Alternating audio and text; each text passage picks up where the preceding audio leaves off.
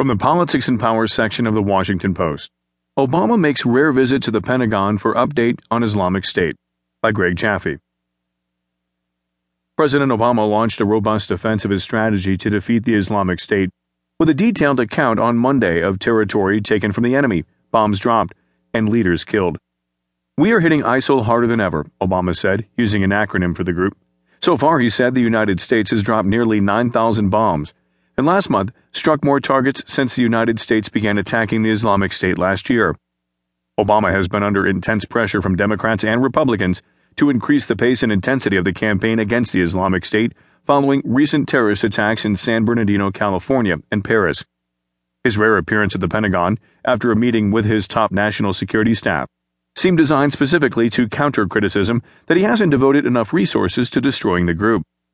Obama addressed the country a week ago from the Oval Office in an effort to tamp down fears in the United States of another terrorist attack.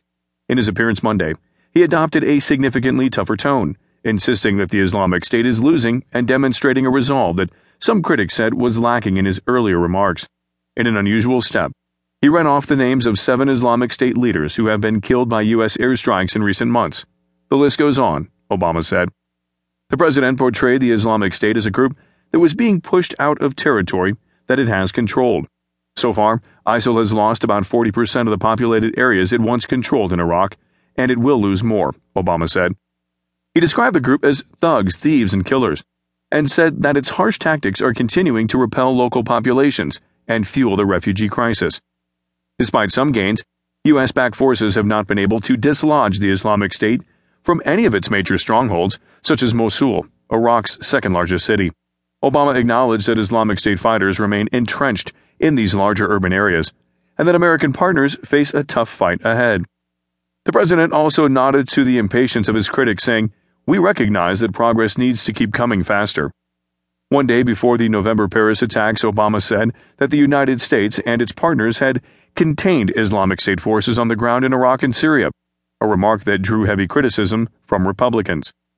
Obama doubled down on that assessment on Monday saying that Islamic State fighters were no longer capable of launching large offenses in Iraq or Syria.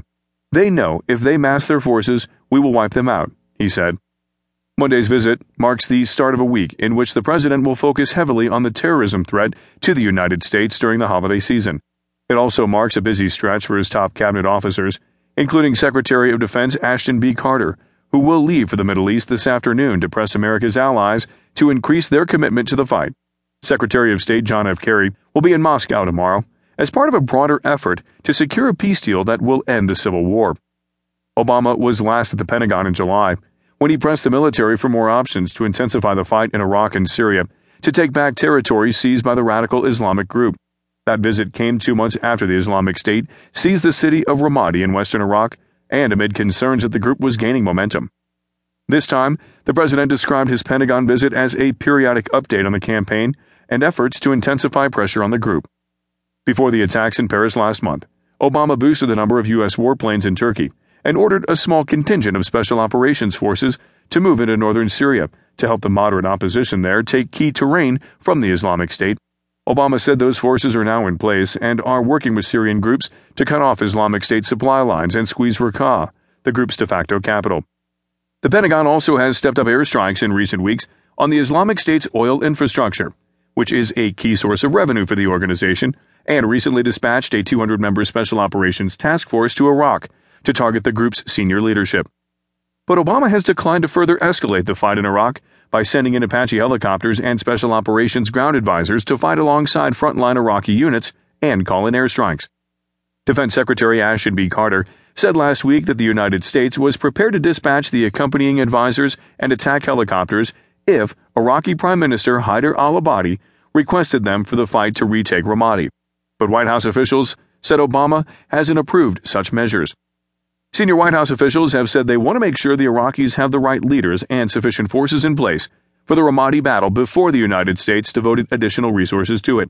The approaches to the city have been heavily mined by Islamic State fighters, and progress to retake the city has been perilously slow. U.S. officials said some progress has been made in the past two weeks, which could bolster the case of those arguing for more U.S. support. Obama will travel to the National Counterterrorism Center on Thursday for a threat briefing just before leaving.